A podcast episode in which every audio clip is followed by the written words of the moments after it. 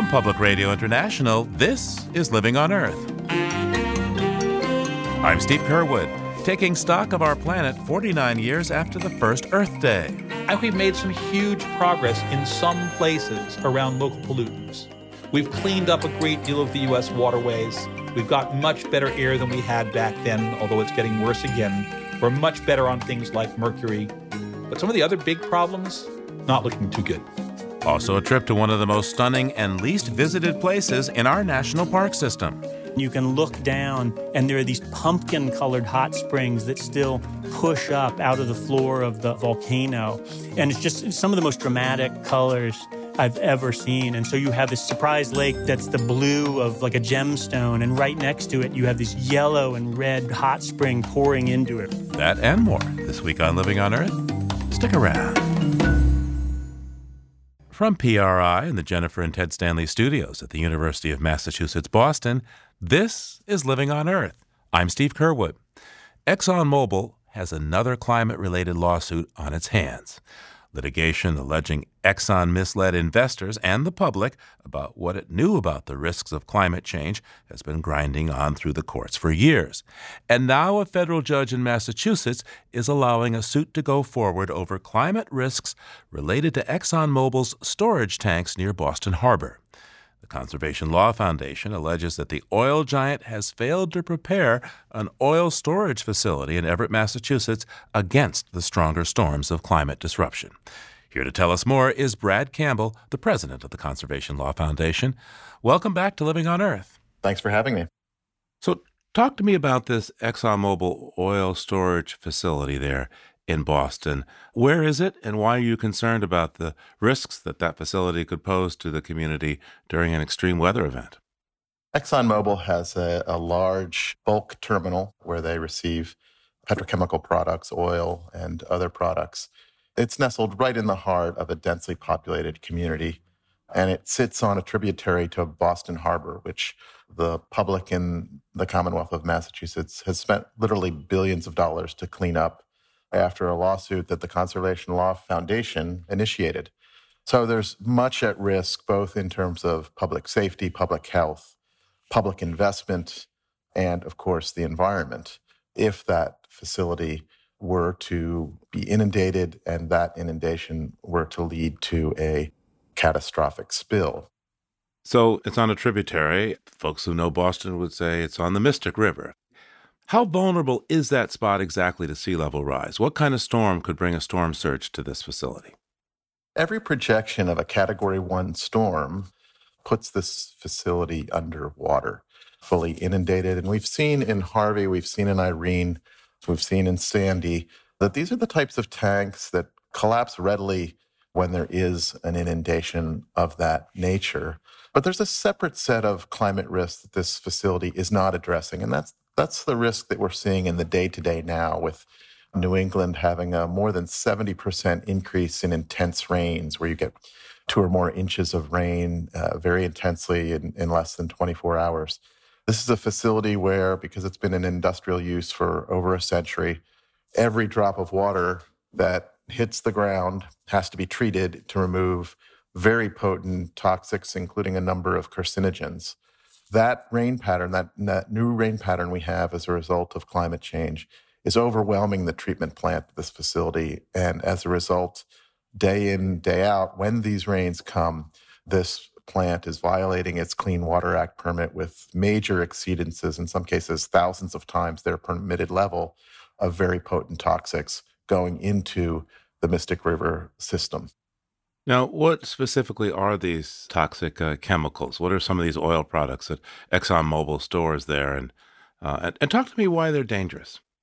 Well, it's really a toxic stew that has to do not just with the oil that's stored there, but with the essentially century of use of this facility for various petrochemical products and hazardous substances. So some of them are very common things folks are familiar with PAHs, polycyclic aromatic hydrocarbons, benzene and toluene, xylene, and so forth.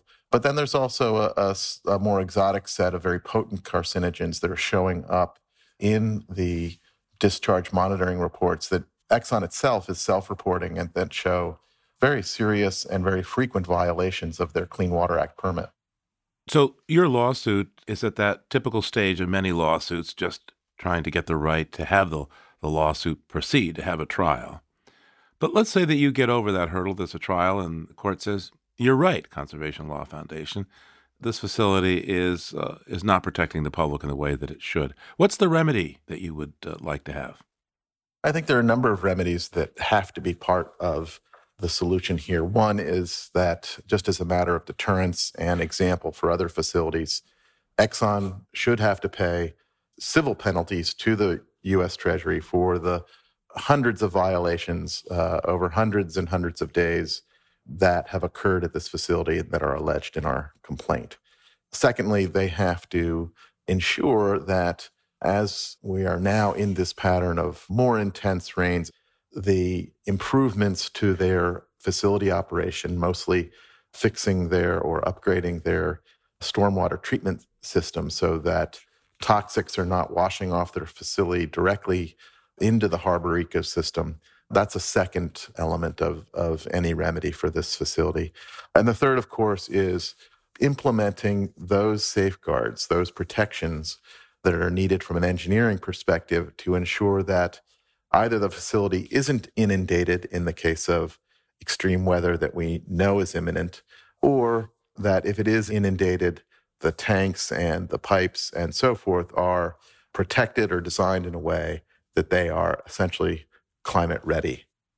It would seem that protecting its facilities against the shift in, in, in climate would be in ExxonMobil's own interest. You're in court with them because you don't think they're prepared. Why do you think they're not prepared? Well, the sad fact is that it's in the public interest for them to harden this facility.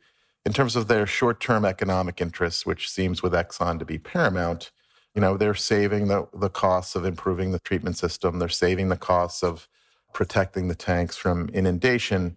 And in the event of a catastrophic spill, yes, Exxon will bear some costs, but the public will also be bearing a heavy cost. The families and businesses that'll have oil and toxics flowing through their basements and into their homes, they'll be bearing a cost. The taxpayers of the region who paid billions to clean up Boston Harbor, which is now a jewel of economic and urban rebirth here in Boston, they will suffer a terrible cost. Not all of those costs will fall on Exxon. And that's why it's important that we have statutes like the Federal Clean Water Act they require Exxon and other facilities like the one Exxon has in Everett to use best engineering practice.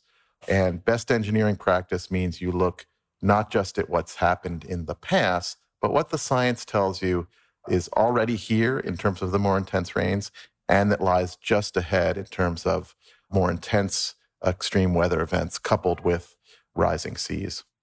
Brad Campbell is the president of the Conservation Law Foundation in Boston. Thanks so much for taking the time with us today.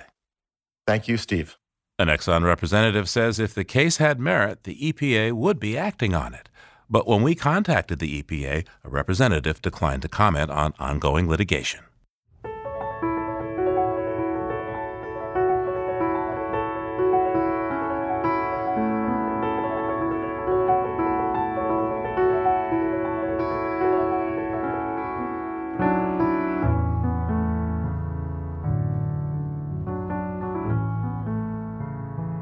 Let's head down to Atlanta, Georgia now to talk with uh, Peter Dykstra. He's an editor with Environmental Health News. That's ehn.org and dailyclimate.org for a look beyond the headlines. Hi there, Peter. Hi, Steve. But first, take a look out the window.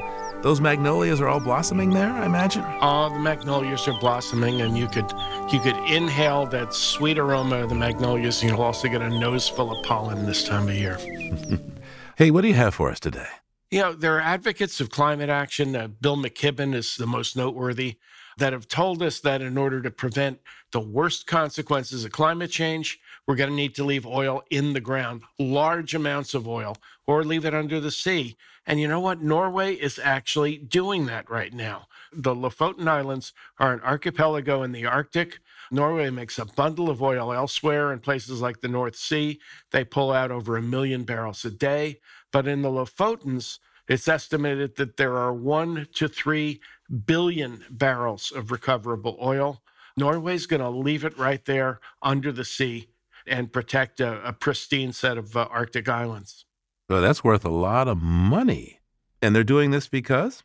They're partly doing this because they can. I mean, Norway makes a lot of money off of oil. They have a huge pension fund, almost a trillion dollars. A lot of that comes from oil, but they have pledged that what they take in from oil is going to be reinvested in renewables.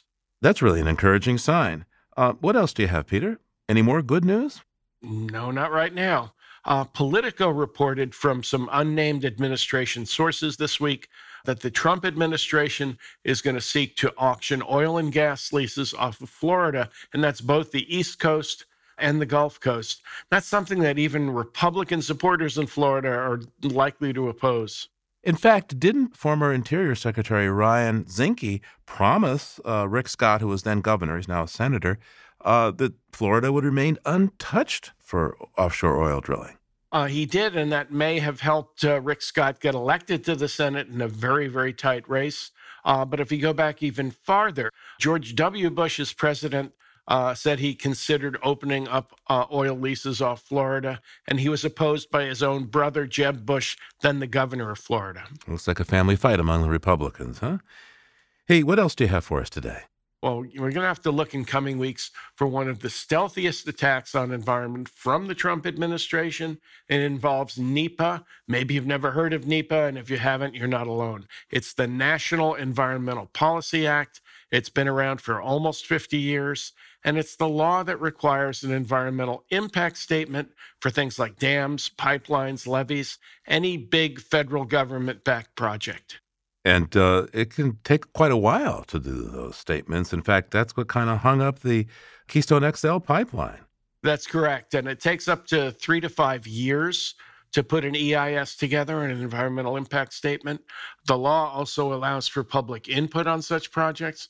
Uh, it was also the thing that created the President's Council on Environmental Quality, the main environmental advisors for the White House. President Trump says he wants to streamline the process. He's already waived NEPA and some other laws in order to push through his border wall. Okay, let's go back in history now. Peter, what do you see? A 25th anniversary. April 22nd, 1994. April 22nd, of course, being Earth Day. 25 years ago on Earth Day, Richard Nixon died.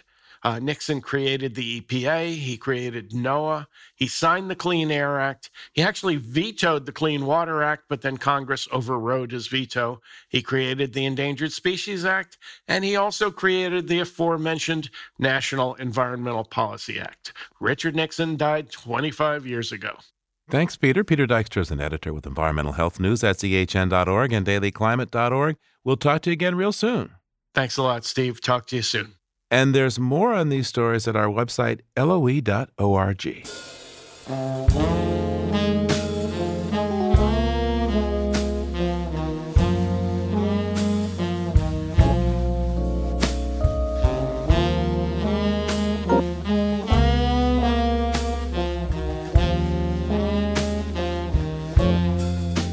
Coming up, reflecting on the state of the planet in this time of Earth Day. If you like what you hear on Living on Earth, please join us with a gift of $5 or more. Just go to loe.org and click on Donate at the top of the page. And thank you.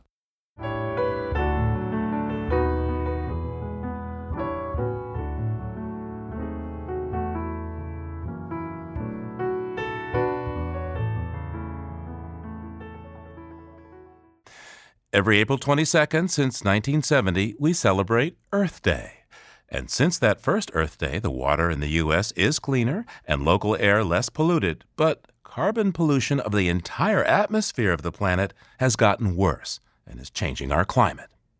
The leadership that the U.S. government once showed on the climate crisis has almost vanished as President Trump vows to pull this country out of the landmark Paris Climate Agreement of 2015. Other big emitters like China and India are making big progress on renewable energy deployment, but face a difficult transition away from dependence on carbon heavy coal. To talk about these global responses to the climate challenge, we turn now to Jonathan Pershing, who led the U.S. delegation to the UN climate negotiations during the Obama administration. Jonathan is currently the program director of environment at the Hewlett Foundation. Welcome to Living on Earth. Great. Thanks very much for having me. Jonathan Pershing, what is it costing the United States in terms of moral leadership to have backed away from the Paris Climate Agreement at this point? I think it's immense. The world is very, very clear about its own collective recognition of the severity of the problem. The United States actually turns out to have impacts that are significant, but they are dwarfed by the impacts that are faced by others. Just a few examples of places that people think about in the in the news these days. We're having whole conversations around places like Bangladesh, where 10 million people are likely to be flooded out with only one foot of sea level rise. Where do they go? This is a very poor country in a region that is currently quite volatile. Do they move into India? And what will India do with 10 million Bangladeshis moving in? Or take a look at what's going on now in Latin America. Latin America clearly suffering in a number of different ways from a change in the climate today. Those are things that lead to a change in agricultural productivity, those in turn to a loss in jobs, those in turn to an increase in out migration from populations where there's nothing left at home. And where are they coming? Some are coming here. And we have those problems already today, already as a consequence in part of climate change. It's going to get worse. This is a part of the world in which 25% or more lives off of agriculture, and those damages are real. And those countries look at the US and say, you are one of the reasons we are being forced to leave. You, with your ways of significant emissions, if you curtailed, we'd have a much more promising future. Why can't you? Why aren't you leading? We rely on you as a major partner in the global community, as a leader to do just that. And when you back away, that has moral consequences. It has diplomatic consequences. It has consequences in terms of how people perceive us, not only in this arena, but in much wider arrays of climate and foreign policy. Now, talk to me about briefly what the rest of the world is doing at this moment to deal with the climate emergency. Perhaps you want to start with China. So I think countries have each chosen a somewhat different path, and that's to be expected. Each country will have its own circumstances. Each country has its own opportunities. And so each country is choosing slightly different things to prioritize. Some, and the U.S. is certainly one, is a diverse economy with enormous landmass, with needs and change required in different parts of our country that would vary. You wouldn't expect Denver to do what you'd see in Detroit. These kinds of dynamics play out. And in a country as big as China, as another example, the same kinds of diversity holds.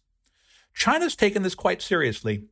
In many ways, the government is run by a group of people who see the science as not only credible, but as urgent, who see impacts around their nation as being both immediate and far reaching, who have designs on the future, both in terms of the technology development and in terms of protecting the nation against some of the worst impacts of climate as being consistent with their vision of the future.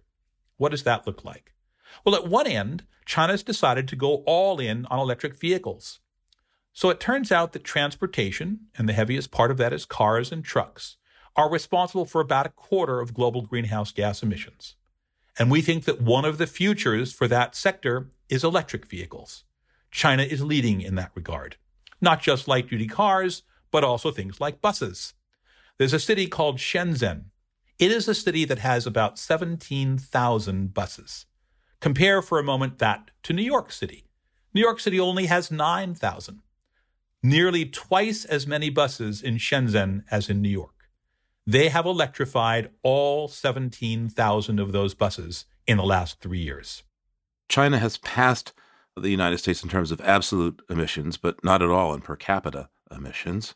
How are the Chinese doing moving to the the low or no carbon economy, both in terms of the technology that they've deployed and the financial position that they have themselves in compared to the US?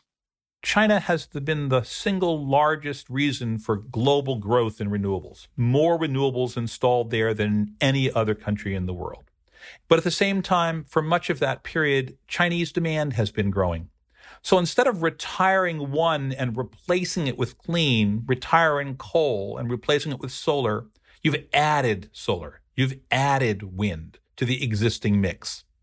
The United States has been doing some of the same things, reducing a little bit, but mostly it's been about adding. In our case, we've added it, and what's replaced coal has been natural gas. That still has carbon emissions. So, in that sense, our collective emissions have not declined as much as we thought. We went through a period of about a decade where US emissions were slightly down. In the last couple of years, they've been inching back up. And that's a very, very daunting prospect as we look at the rate of change that is still required to solve the climate problem. China is in a similar place. This last year, Chinese emissions also went up. About the same percentage as ours did, actually. We're not all that different. But again, there we represent the two largest greenhouse gas emitters in the world. And unless both of us can figure out how to change our trends, the world has only a slim chance of meeting our goals. Um, by the way, what, what role is India playing? At the Paris gathering, Prime Minister Modi, who may or may not be reelected, uh, pledged a trillion dollar fund to solarize uh, much of the developing world and that they would get out of the coal business and move forward with renewable energies. So I think at the at this instant during the course of the election, it's a little hard to say what India is going to do next. I had the good fortune of being there just a few weeks ago and had a set of conversations with a variety of officials in the government. And the sense that I took away from those meetings is that under the Modi administration, or even were he not to win under a new administration, there is a commitment to this issue. That includes a commitment because of air quality, and that's largely driven by coal pollution, to really cutting back on their coal use. That's a commitment to being competitive in the global marketplace, including vis a vis China. And that means having the capacity to build their own renewables, including for export. That means a distributed generation question. They say that there's almost 400 million people in India who don't have access to electricity. And they're not going to run power lines to everybody, but they could put a solar panel on the roof. But they're seeing a demand requirement there. They're seeing the need that people have as they try to electrify the economy. So a great deal of what India has done has been additive. We're not really seeing retirements of coal. And as a consequence, Indian emissions have not gone down. They're going up. Now, on a per capita basis, that's appropriate. Indian emissions are about one seventh the size of those of the United States. But can they become more efficient? Yes. Should they continue to be moving on the renewables? Yes, and they are. And will they need over the next 20 years to start retiring coal? Yes, they will. And that dynamic is going to be unfolding during the next presidency, whoever takes that office. What role does land use play in uh, keeping carbon out of the atmosphere or even extracting it? So, land use is a huge share both of global emissions and of our future requirements to stop and to avoid the damages of climate change. In the United States, on the end of the Obama administration term, we ended up doing an analysis to think about how we could get to an 80% reduction by the year 2050. And almost one third of that effort would have taken place in the US from land use and forestry. What does that mean? It means that you have to think about slowing and halting deforestation.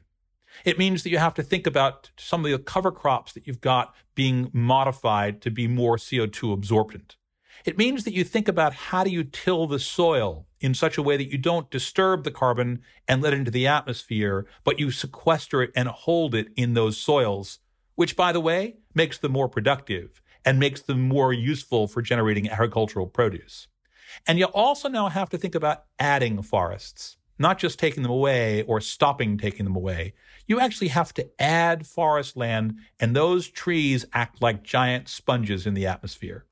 And those are pretty good things. Kind of think about how Americans feel about their trees. We love them.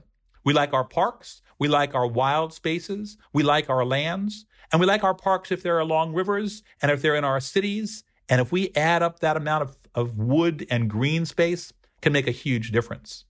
Globally, same applies. Globally, we need to stop deforestation in Brazil and Indonesia.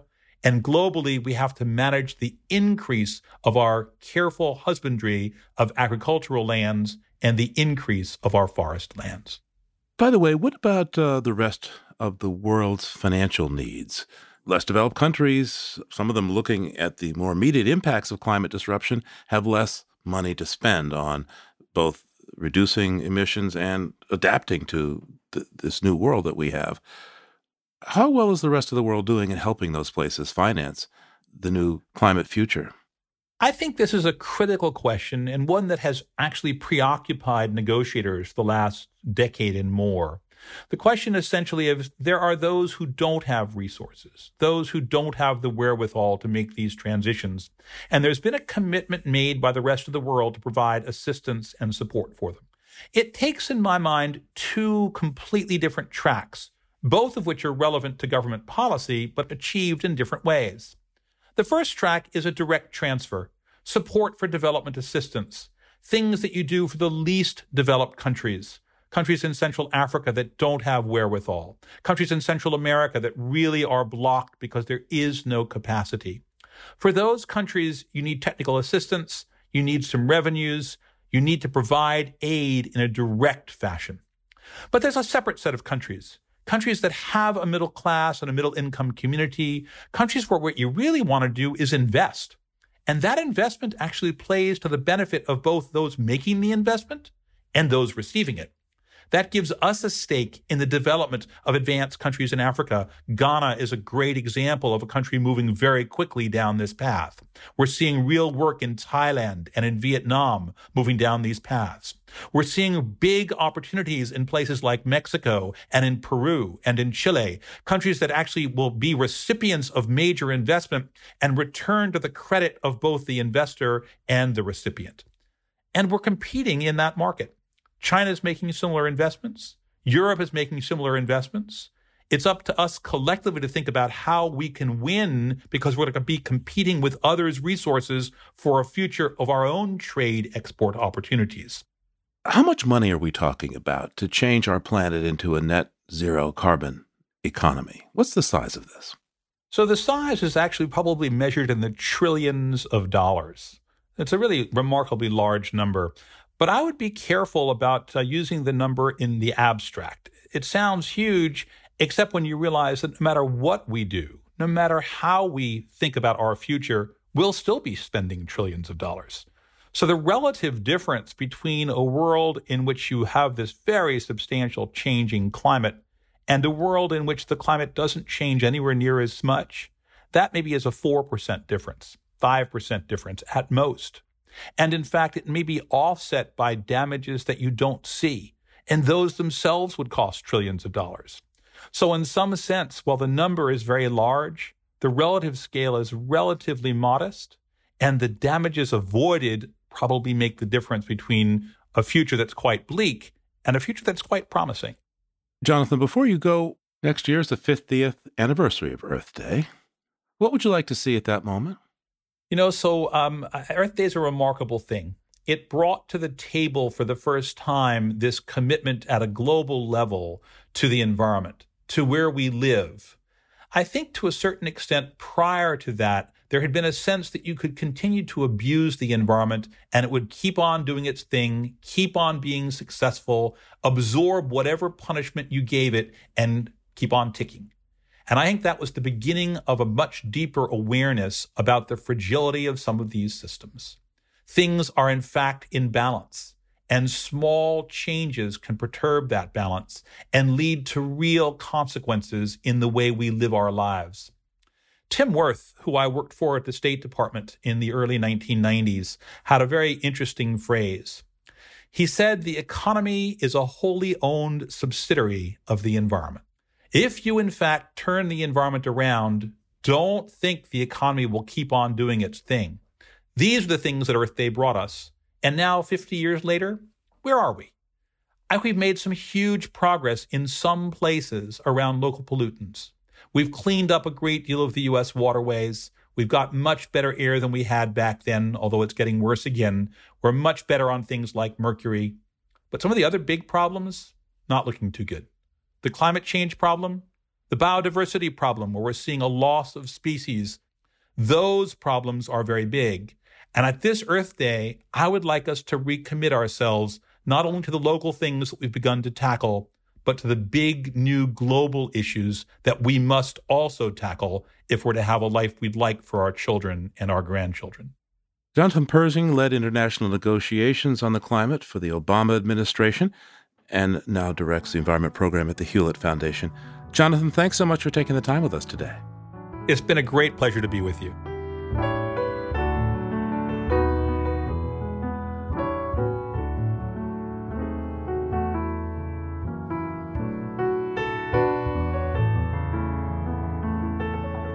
Coming up, the City Nature Challenge, a bio blitz to collect data about the wildlife in our neighborhoods. Support for Living on Earth comes from Sailors for the Sea and Oceana, helping boaters race clean, sail green, and protect the seas they love. More information at sailorsforthesea.org. It's Living on Earth. I'm Steve Curwood.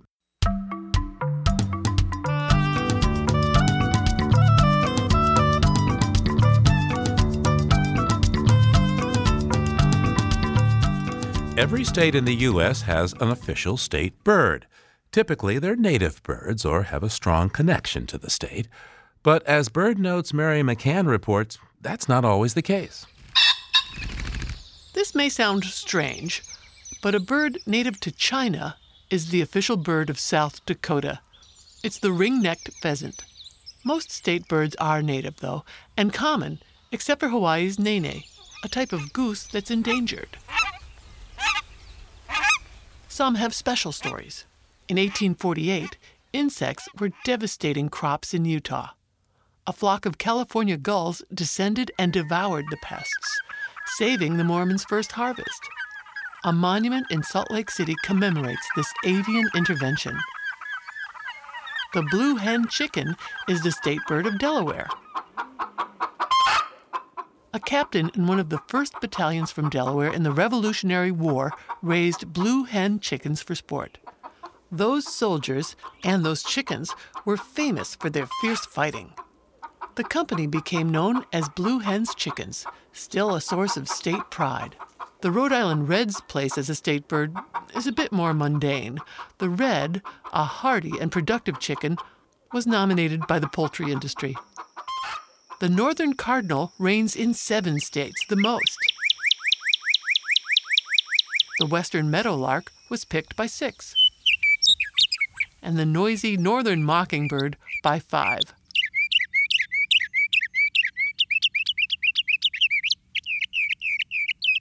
I'm Mary McCann. For pictures, fly on over to our website, loe.org.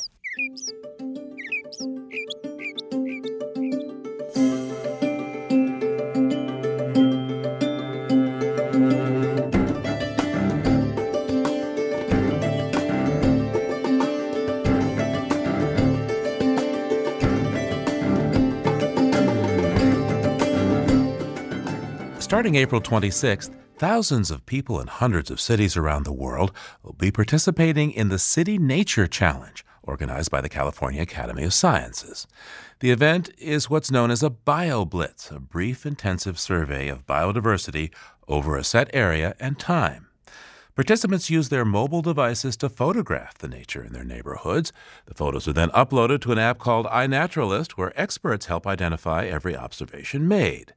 The data collected is then available to any scientist for research.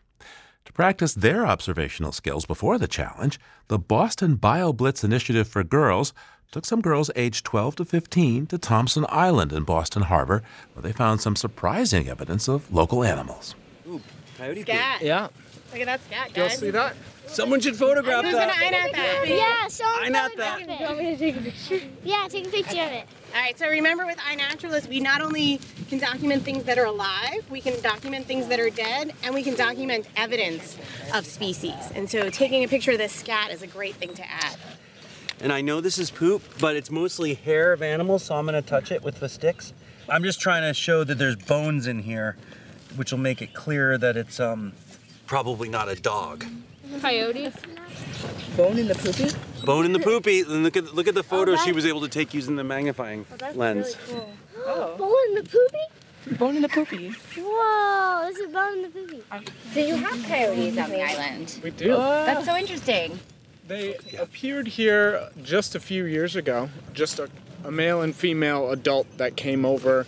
So we have a, a land bridge that opens up at low tide. Um, so they made their way over and then um, they had pups. Um, so they had pups here, and so now we have a, a family, a grown up family that lives somewhere around here. They stay pretty much to themselves. The City Nature Challenge will take place around the world from April 26th to 29th, and it's not too late to get involved.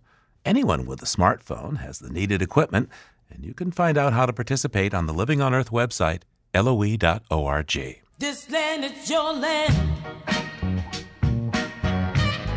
This land is my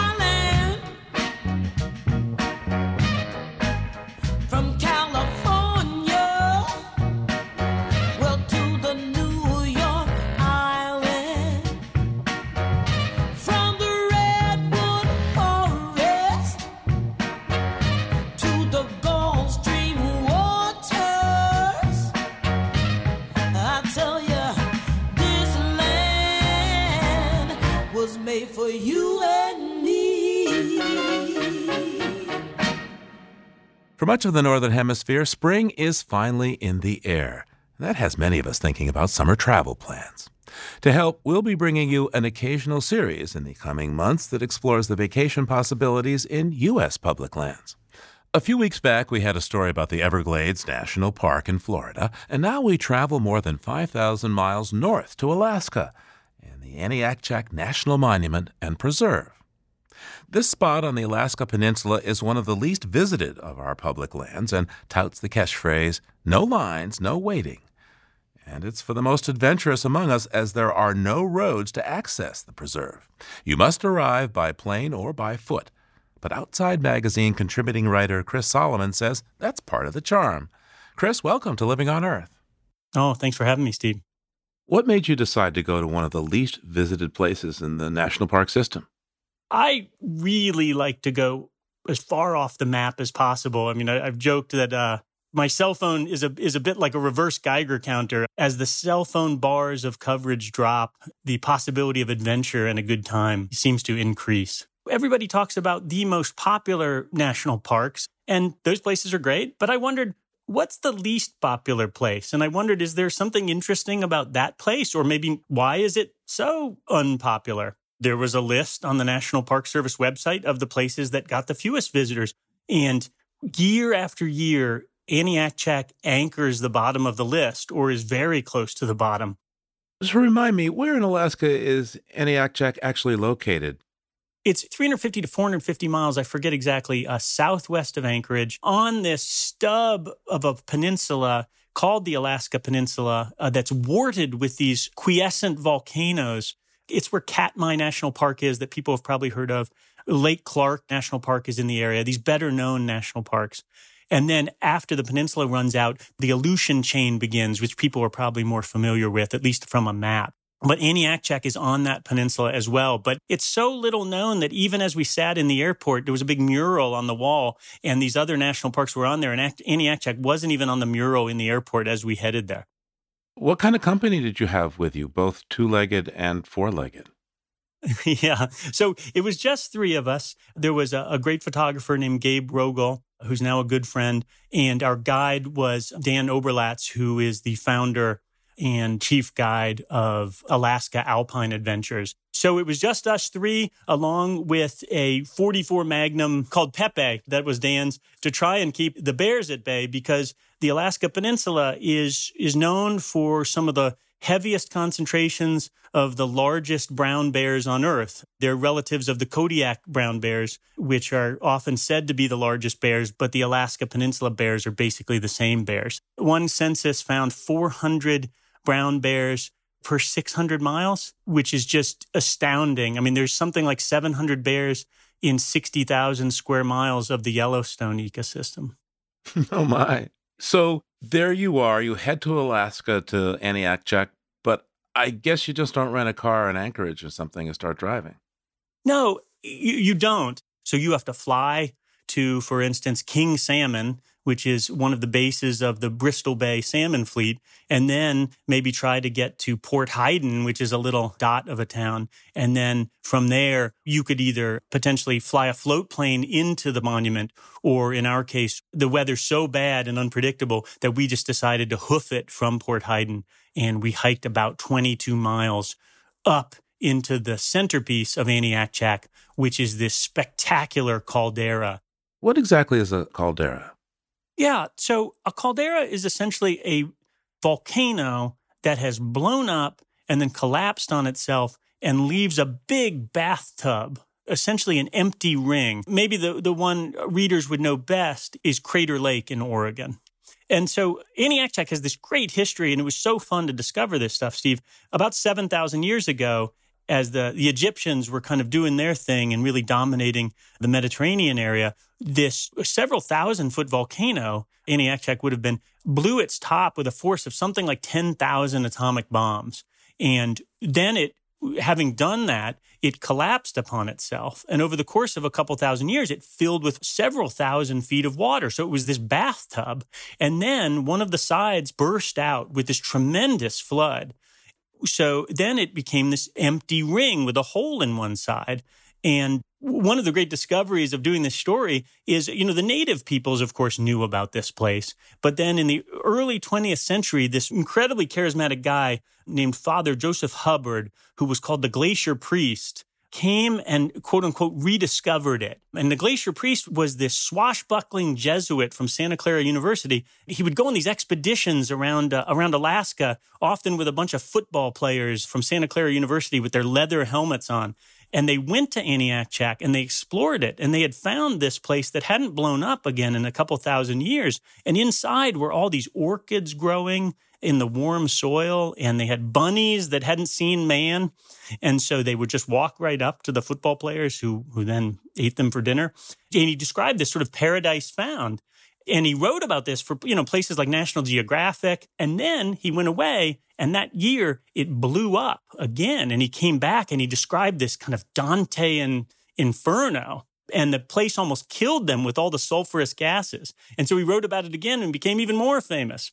So the Glacier Priest was one of the great finds of this story, and I was able to kind of follow some of his tales and, and writings as we explored the place.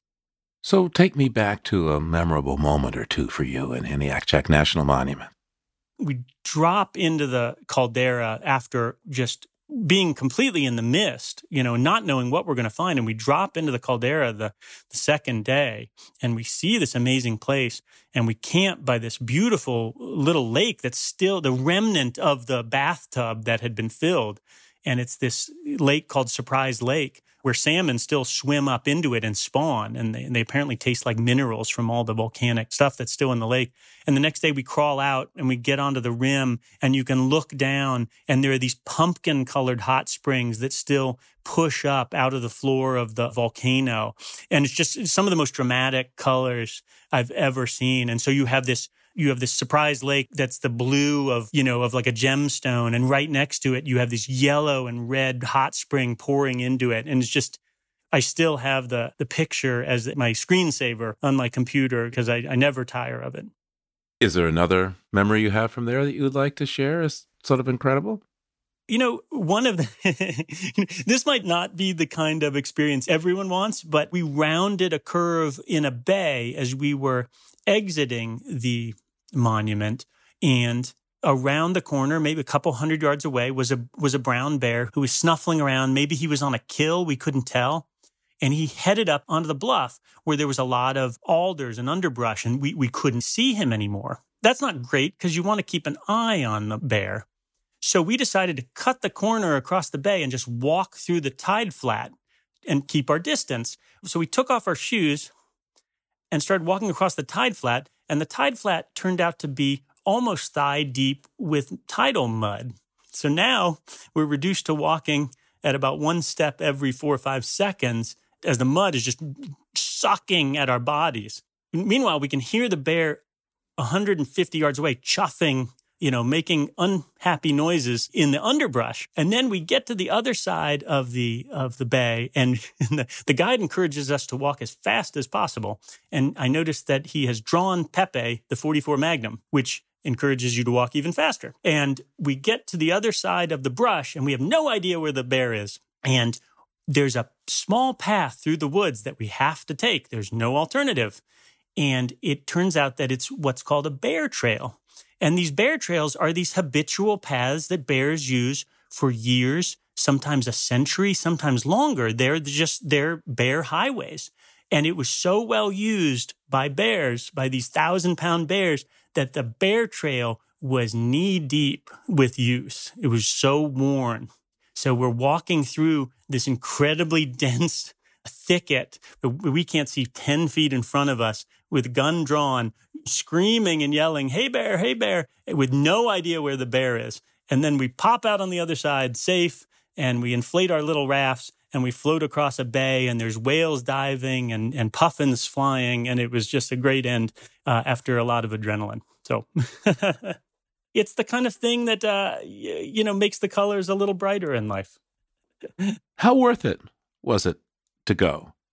For someone like me who values wilderness and solitude and adventure and who is willing to endure a little bit of discomfort and sogginess and freeze dried food for that payoff, it was a memory of a lifetime. And if you too are of that bent, I would encourage it highly. In 10 days, we saw two other people, and they were fishermen who had simply pulled up on shore to just poke around and for a few minutes. Otherwise, we saw we saw more bears than people. We saw beauty that I still tell people about. I made some friends for the rest of my life. I do find, and as I've written elsewhere, that the few people you go out with on these kind of experiences, um, these kind of wilderness experiences have a way of really sharpening the relationships among the people that one spends time with. In short, it was one of the better experiences of my life. Chris Solomon is a contributing writer for the New York Times and Outside Magazine. Chris, thanks so much for joining us today. Oh, it's my pleasure. Thank you. And I'm glad the Bears didn't get you. so am I. Oh, beautiful far spacious skies, far amber waves of grain.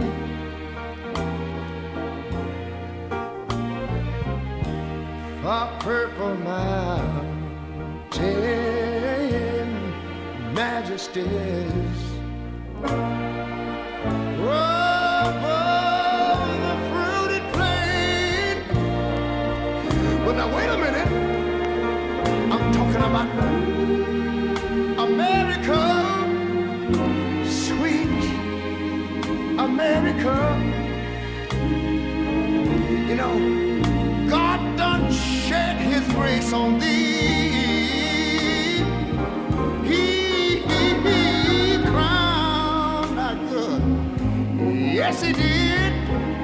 Heavy brotherhood from sea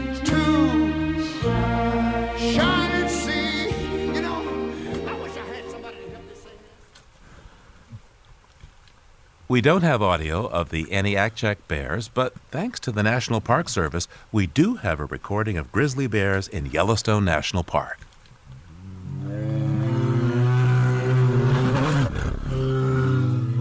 Huffing and low growls indicate the bear is agitated or nervous.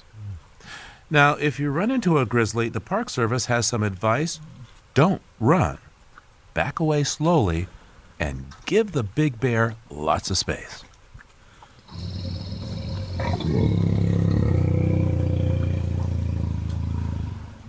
That's good advice, as a hungry grizzly can easily snap the bones of a one ton bison.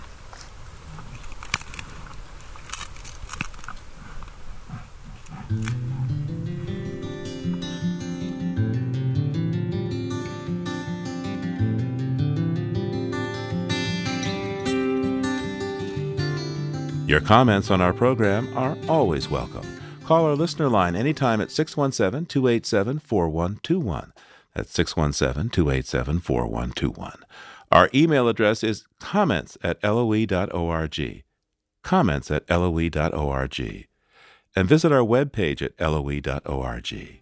That's loe.org.